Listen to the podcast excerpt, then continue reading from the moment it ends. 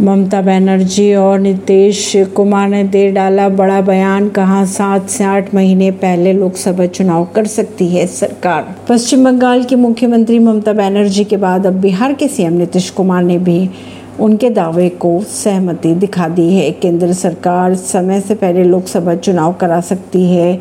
ममता बनर्जी ने कहा, वहीं नीतीश कुमार ने भी बीजेपी सरकार सात से आठ महीने पहले लोकसभा चुनाव करा सकती है, दे डाला बयान।